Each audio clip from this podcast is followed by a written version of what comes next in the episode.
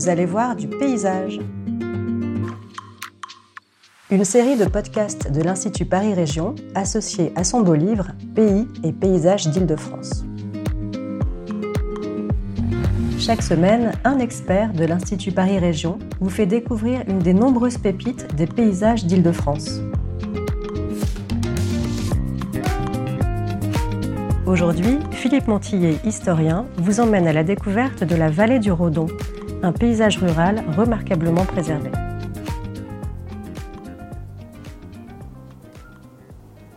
C'est depuis le site historique des Granges de Port-Royal, situé sur la commune de Magny-les-Hameaux, dans les Yvelines, que s'offre aux promeneurs le paysage de la vallée du Rodon, paysage remarquable à la fois par son caractère naturel et par son poids culturel. À peine les constructions de la ville nouvelle de Saint-Quentin passées, on plonge dans un univers permettant d'appréhender la vallée d'est en ouest, d'amont en aval. La vallée du Redon semble être une sorte de petite euh, vallée perdue au sein de la grande vallée de Chevreuse et plus largement encore vallée perdue du Hurpois, cette pointe de Beauce qui est justement remarquable par euh, ses vallées entaillant le plateau. Celle du Redon est la plus petite par rapport notamment à sa voisine, celle de Livette, et aux plus lointaines de l'Orge et de l'Essonne. Est-ce sa taille qui l'a préservée? Le Redon est long seulement de 9 km 7.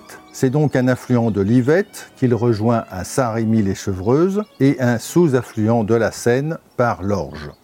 Deux vallées, celle de l'Orge et celle de l'Yvette, qui à la différence de celle du Redon, sont beaucoup plus urbanisées, même très urbanisées. Le Redon prend sa source dans le bois de Trappe, dans la commune de Minil-Saint-Denis. Au lieu dit le Redon, à 158 mètres d'altitude. Il passe donc à proximité ensuite de l'abbaye de Port-Royal des Champs et se jette dans l'Yvette à 71 mètres d'altitude.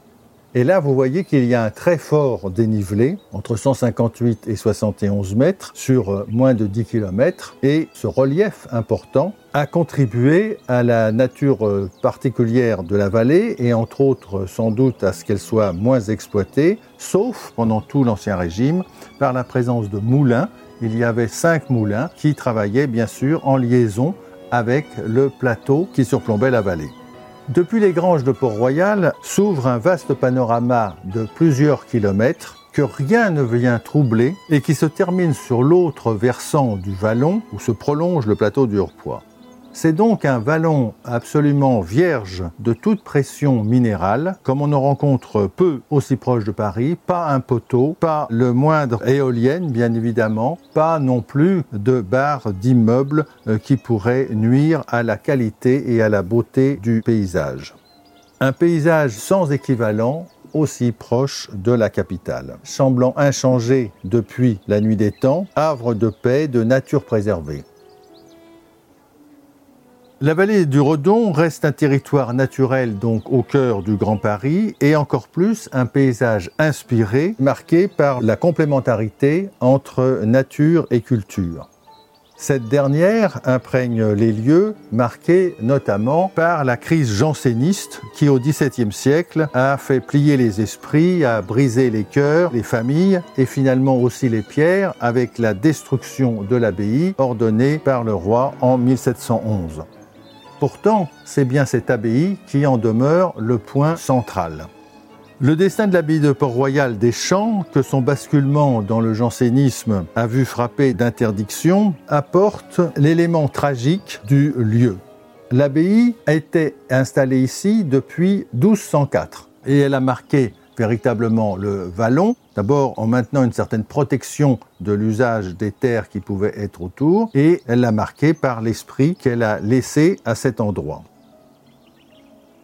Mais le lieu est encore euh, tout à fait marqué par cette histoire parce que dans l'ancienne ferme de l'abbaye qui s'appelait donc les Granges de Port-Royal, située sur le bord du plateau, eh bien, demeure la mémoire des petites écoles qui avaient été créées à la fin du euh, XVIIe siècle et où Jean Racine fut élève. Et l'activité pédagogique a bien sûr cessé au moment de la destruction de l'abbaye en 1711, mais l'activité agricole, elle, a continué et donc le lieu a été maintenu. Et surtout, à partir de 1964, il a été transformé en musée du jansénisme et de Port-Royal. C'est un des pôles à l'heure actuelle les plus importants du point de vue historique du parc naturel de la vallée de Chevreuse.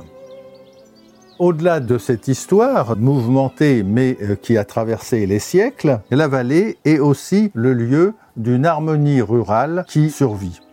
La vallée du Redon semble en effet avoir été protégée d'une euh, modernité trop agressive et surtout d'une urbanité trop agressive. Il y a là, par exemple, quelque chose de très important, c'est la respiration qui existe entre les villages il n'y a pas de construction établie de manière diffuse qui font que euh, les communes se rejoignent les unes les autres.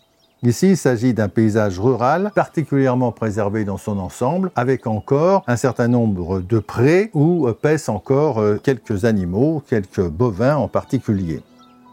Il faut aussi, quand on parle de cette vallée du Redon, évoquer justement ces villages qui y sont installés, principalement deux, Saint-Lambert des Bois, qui a longtemps vécu à l'ombre de l'abbaye, puisque c'était là que euh, tous ceux qui travaillaient avant la destruction de l'abbaye pour elle et au service des religieuses ou de ceux qui venaient à Port-Royal, eh bien, euh, vivaient à cet endroit à tel point que en 1711, lorsque l'abbaye a été détruite, le village a perdu la moitié de sa population. À côté, quelques kilomètres plus loin, Millon-la-Chapelle, qui est l'autre principale commune, qui là aussi a connu une existence un peu particulière, en ce sens qu'à l'origine il s'agit de deux villages, un de chaque côté du Redon, le Redon ayant eu un pont pour le traverser qu'à l'extrême fin du XVIIIe siècle, où à ce moment-là, des deux seigneuries des deux paroisses, on n'a formé qu'un seul ensemble, qui porte maintenant le nom de Milon-la-Chapelle.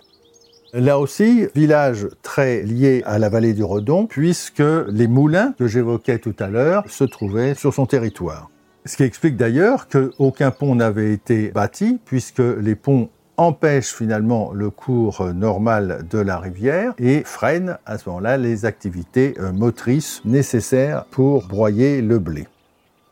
Dans tous ces villages, on trouve la présence de plusieurs manoirs, vestiges d'anciens domaines agricoles et surtout des maisons de plaisance des XVIIe et XVIIIe siècles installées là à cause de la proximité de Versailles qui a joué son rôle dans la création d'un certain nombre de demeures qu'on n'est pas obligatoirement habitué à connaître dans un milieu totalement euh, rural.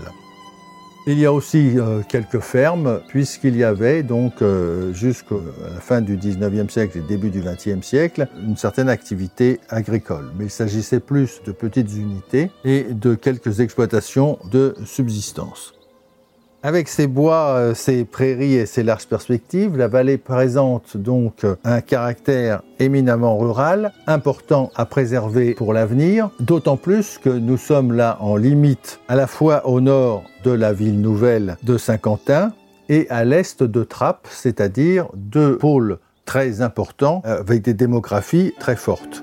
Donc il y a là, avec la vallée du Redon, un espace de respiration important pour euh, ce territoire. Sans doute que le caractère euh, assez escarpé de la vallée l'a préservé d'une trop forte urbanisation.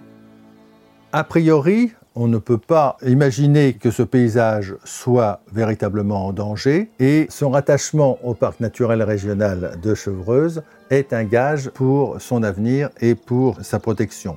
Elle restera ainsi le nécessaire poumon vert de la région dans un des plus beaux paysages naturels à proximité de la capitale.